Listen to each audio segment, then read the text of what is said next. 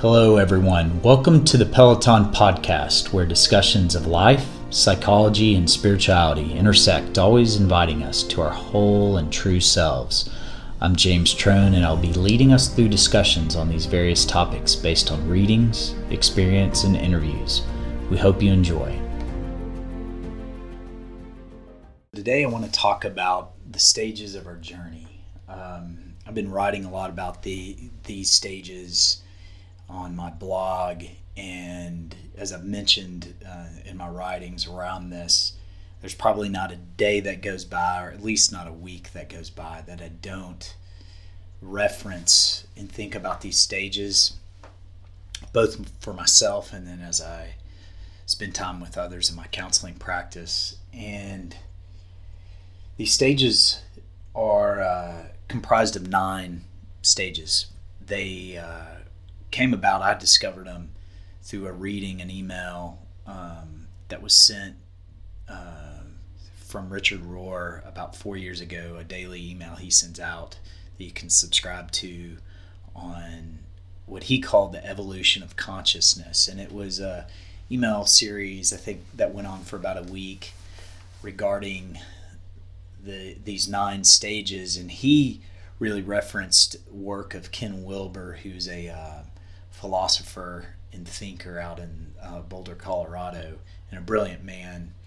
Uh, and as I read these nine stages, why I was drawn to him so much is I, I reflected on, you know, one is it's a it serves as a mile marker to where we are um, and where we're going, but I it, they resonated so much because it it spoke to something in each stage that I that I just found that named some things I had never heard before in such a way. It was the naming of this experience, this naming of this season, if you will, that gave a lot of solace to me and actually put put into perspective this place, this journey that I think we you know, we're all trying to find our way through life and what's hard is is especially in different seasons of life of making sense of it all. And i think that's what we have to do make meaning of where we're going. And so that's the really the um, the purpose behind this. And certainly go read Rohr on this and others. Um, i'm just taking what i've read through through him but just found I needed more information, and then I started realizing that um, that I too needed to put my own experience in this and, and write about. So the the path is so long that we I think of our journey that we we can't really see ever around the bend. We don't know where we're going because of the current season we're in. Um, you know, there's this truth that life is not linear but it's often this series of ups and downs or one step forward, two steps back, or two steps forward, one step back. And to make it real simple, there's this first half, second half of life. So these nine stages can be comprised of really three distinct series of these nine. St- stage one through four is the first half of life.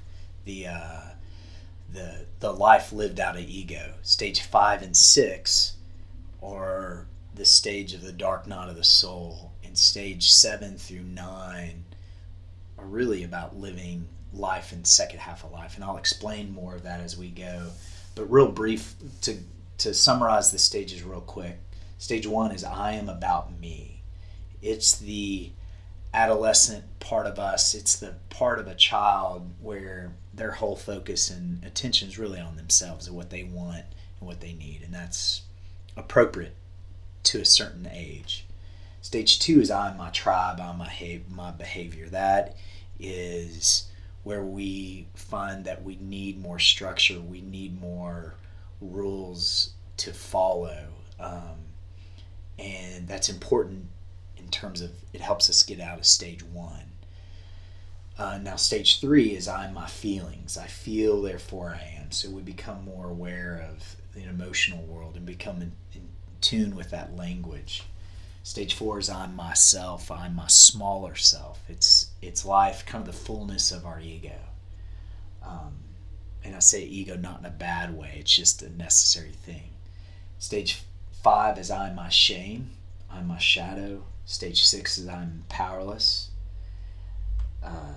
Those two stages, five and six, are so much of a place of of an undoing, if you will. It is a, a death while still alive. But then stage seven hits. I am my larger self. That is where you begin to step into something much more true about you. Um, and it's really realizing and coming into who you have always been, but you just didn't really know to trust that voice. Stage eight is I'm connected, connected to myself, to God, to others, to an intimate partner. Um, stage eight is really that place where you realize that you know and are able to live out and trust that which was always in you, and you can trust that that voice is good and true. And then stage nine is I am me. I am who I am. You step into the fullness of who you are and who you've always been. And honestly, I, I'm I know I'm not at that stage, uh, and I really only know a few people that are. Um, I've gotten a sense that they they're there, but they're older. They've lived so much life and experienced so much so much pain and and failure and heartbreak, but also they've tapped into something where they're fully alive. And I'll speak more to that um, throughout these ser- this series.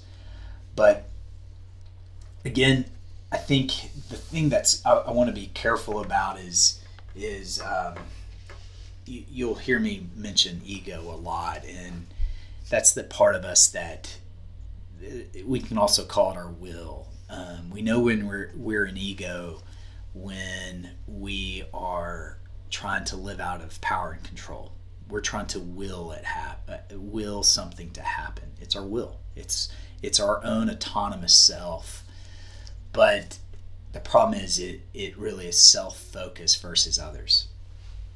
And so as I'm speaking about these stages, I'm very mindful that the ego part of me and, and the ego of all of us really wants to know where we are so we can measure it and, and we want to and hope that we're much further along than we actually maybe really are and so it takes a lot of honest self reflection but also equally some compassion towards ourselves too that this is not about something to be achieved though i'll be honest and the first to say that i uh, am a, uh, I'm an achiever at heart, so I naturally uh, am drawn to trying to measure where I'm at, and I have to be careful about that. Uh, full disclosure. Um, but the point of it is, it helps us see. I think if there's anything, I, I want to put focus less on what stage we're at and and less about a stage, but more of the experience about life lived in certain stages of our journey. Because I think it's the the hope I, I have in, in anybody listening to this is that you'll know you're not alone and you'll be able to identify oh there's these things in this stage that i didn't know were common there's these common elements that's i think if i can name one purpose behind all this is that you can have something named, a context, a language of like, okay, I know where I'm at. This helps me. I know now maybe where I'm going that I didn't know before. Um, this is not a prescription for every person. Uh, each person certainly has to open himself or herself to you, to the unique mystery from within. Um, this isn't about getting to a certain stage and then feeling that you're better uh, or worse than another. Um, we're all equal uh, in our dignity and humanity of, and certainly uh, deserve uh, love and mercy for each of these stages. Um, the whole point is honestly about reintroducing ourself to ourself, capital ourself, capital O ourself. That it's trying to bring back and awaken these aspects of us and trying to get us back to to home, which is us. Uh, the hardest thing, honestly, about life is we got to learn to sit with ourselves and really learn who we are without trying to numb out or get distracted by things on the outside world. So that's the heart behind all this. That's the the idea of these stages. Um, today, I'll probably speak more in generalities, a broad brush uh, scope of this. But I to me, when I read some of the themes as it relates to this, what I noticed was that unfortunately, much of the capital C church, um, and I'm speaking to a, a, a, capital C church regardless of uh, certain religion, uh, denomination, sect, but the overall church unfortunately speaks at from out of a uh, smaller self mentality. So it tends to unfortunately be out of still ego, out of a power and control, which the byproduct of that is people leave very wounded from that. Um, and there's the the struggle is trying to break free so at times you'll feel more like um, seeing what's wrong with it but this is never to exclude the church. It actually belongs. It belong our faith belongs but it's trying to make sense of it and yet transcend it. So let's dig in. Stage one the um, i'm about me. The, the clear sense is that you know a child an adolescent they get to be about them. They're trying to discover the world and they'll be pretty self-focused. I mean adolescents teenagers uh, they you know are, are typically they're going to think about them first. Not and obviously children have the ability for empathy and they can see above themselves but it's age appropriateness. Uh, they at that stage in life you're trying to learn to separate yourself from parents find your own identity it's it's a necessary thing. But when it's taken too far, as we start to grow older in experience, we tend to unfortunately become entrenched of I'm about me, and that's where things start to go awry. Um, there's a phrase within AA, uh, uh, I think it's actually a, a book pamphlet called King Baby, and this book is a lot of um, participants in AA read it, Alcoholics Anonymous, and they'll they'll talk about how the entitlement that we tend to try to rule our own individual world, but there's a real childness to it. It's a uh, very narcissistic, self-referential, and so in this stage one, if you stay stuck, if you stay insulated to learning to uh, have to live under authority. Um, you this is where addiction comes in. And i will say everyone's an addict of something.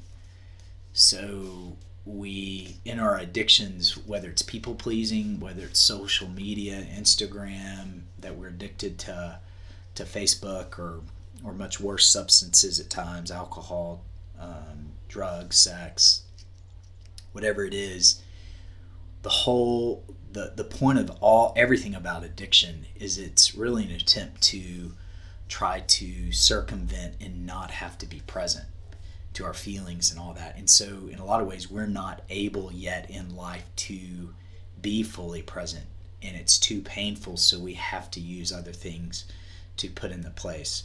Um, a, friend recently told me that um, less than optimal behavior always comes from pain.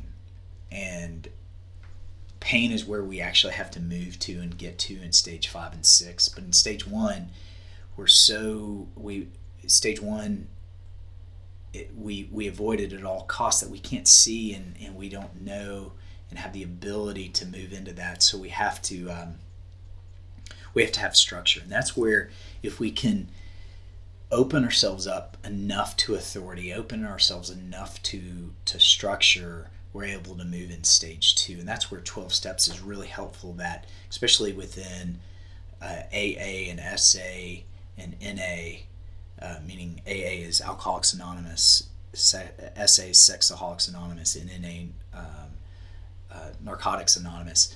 Those three, it's very behavior focused, and it's similar to where high schoolers, kids, teenagers, they need so much structure. That's why the military can be really good for them. They have to go off to a boot camp. And the military, what do they do? They make it very structured and very rule oriented. And it's necessary at the time.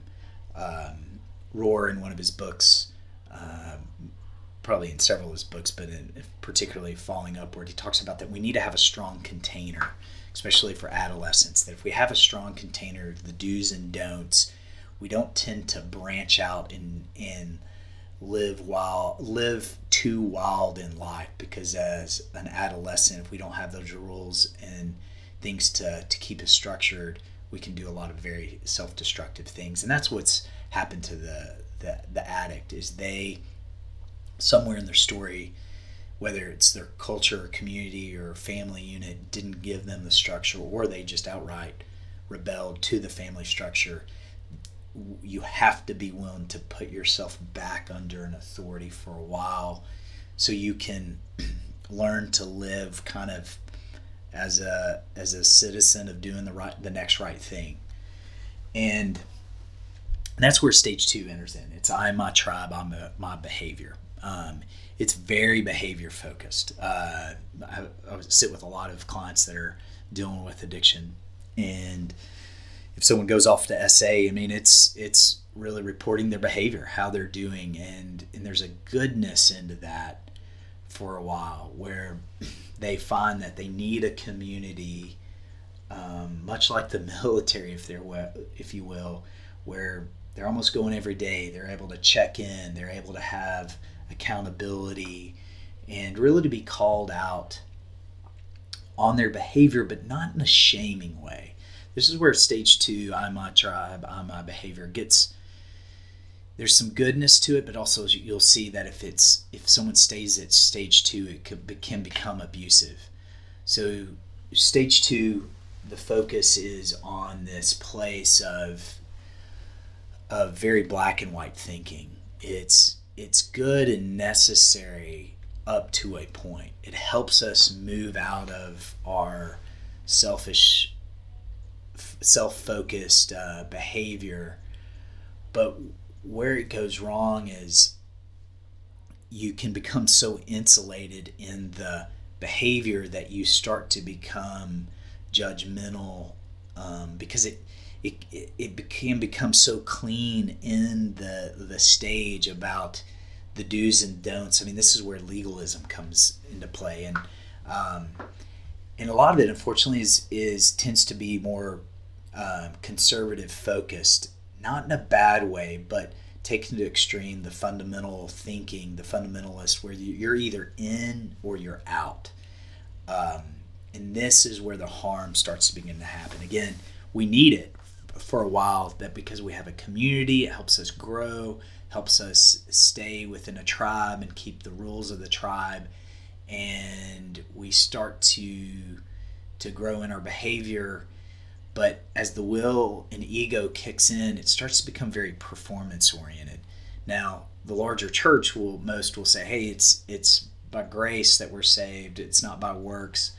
But when push come to shove, it's still about works. It's still about performance. It's still about um, as long as you use this language, as long as you kind of keep to the behavioral code you're in. Now, the moment you start questioning the authority, that at one point, mind you, is actually the authority was good for us because we needed it to to to grow. But then we start to realize that the authority of the tribe is actually ego led. It's ego driven. It's ego. It's it's led by leaders that really are still all about them. It, at the end of the day, it's all about power and control, and we start to find that that it's it's not really all that it's cracked up to be. That that it can become very mean and um, you find that you actually have to kind of start to branch out of the tribe, but there's a um, almost uh, cult like reaction to leave it. And I'm not talking.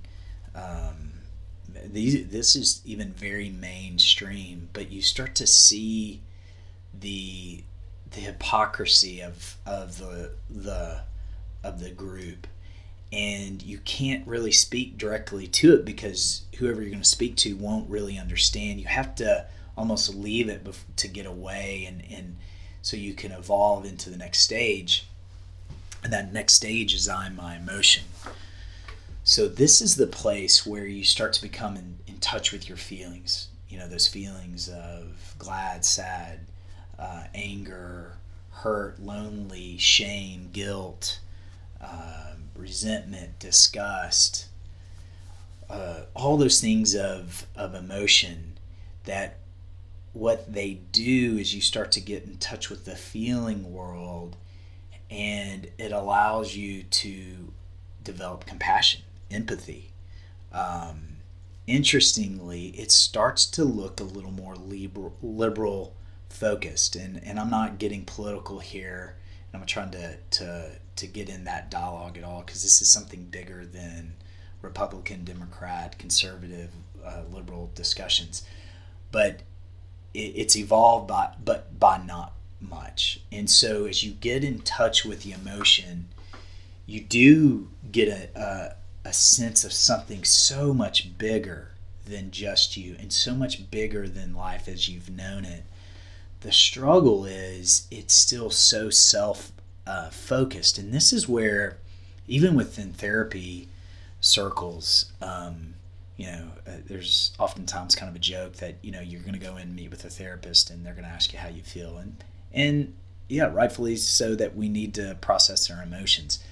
But if it becomes all about our emotions, what it does is it starts to become so self referential in self reference that we're not just able to see something bigger outside of ourselves. Uh, that's why I, I remember when studying philosophy in college, Descartes famously said, "I think, therefore I am," in the awareness of our own mind and the the the, the rational. But in a lot of ways, stage three is I feel, therefore I am, and so interesting when we come aware of our emotions, it can lead to a lot of uh, disruption within relationships, particularly our, our partner, because we're going to start using these words of feelings to, to actually just um, embolden our ego more. And so things are growing, we're evolving, but what has to be talked about is a surrender. But even if even if I can say on paper, hey, be aware of surrendering yourself, be aware of letting go of something bigger than you, we're not going to do it just yet because we're going to still be kind of living in stage two of our will, performance mentality, and then stage three of I'm my emotions. Um, but we're not able to step outside of that that our ego until really a death like experience. Also, part of the struggle with uh, stage three is that just like stage two, it's very formulaic. Um, there's because of our ego and our self will, we're trying to still be in control. That we would we become a little more well versed in the language around it and using the, the the emotions, but we try to fit it in a formula that of engagement with people, and it becomes so about what we're feeling. It, it becomes so heightened that it overrides something much more deep and sacred. Um, because all that you can really see is your own emotion. You can't see past it to someone else fully. Um, but we we we use our emotion, but where it starts to go wrong more and more is we're overusing the emotion. We're trying to fit someone in a box and again those that theme of you're either in or you're out fits. And so comments like well you just don't know how to do relationship or you're not going to do relationship like us comes up or they just don't know how to really feel and they're not evolved yet starts coming up. And so that that old you're in or you're out black and white thinking still seeps in. And what it does is it it, it creates a separation still.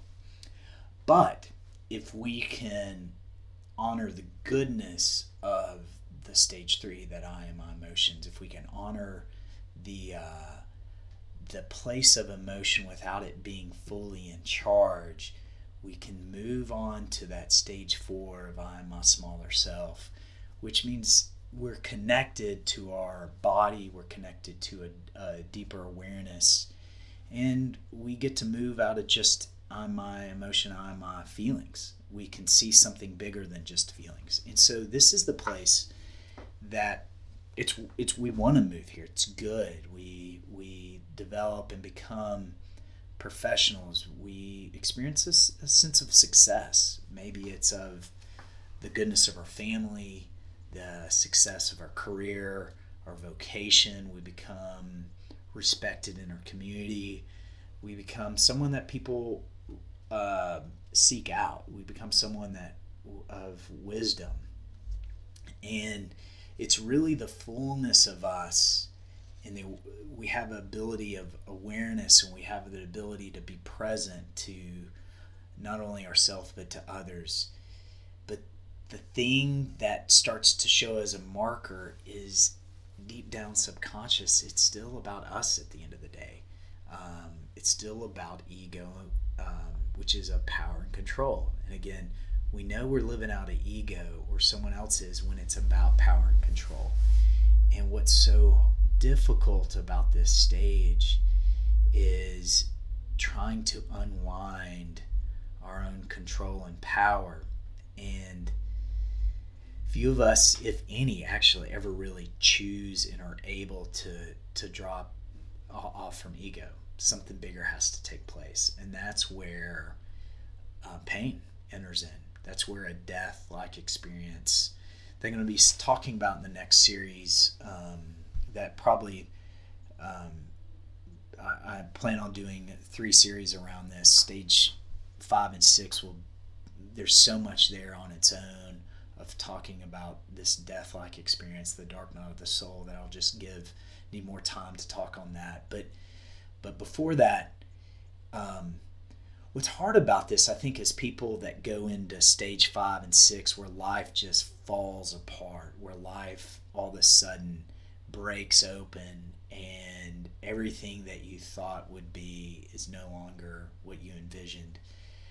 Prior to that, stage four and any stage up to that, uh, those in stage two, three, and four, life seems really good. I mean, things are going well. Uh, it's almost like you see that, like, they've kind of lived a storied life and at times you can kind of be really disillusioned by that because it's like i mean mind you these are good people i mean it's it's um, but but you can tell it's like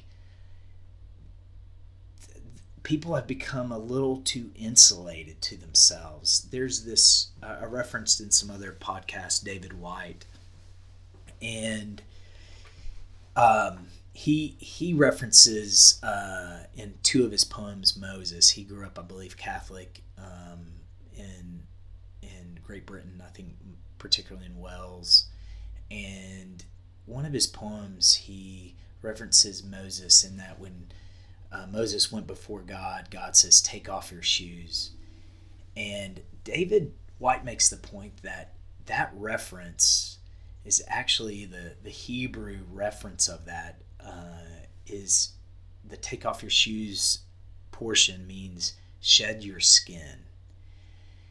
And when I heard that, I was like, yes, that's it. It's that here we, you know, Moses was uh, prince of Egypt, uh, Pharaoh's adopted son. Here he was living in the palace. Everything was going good until it wasn't.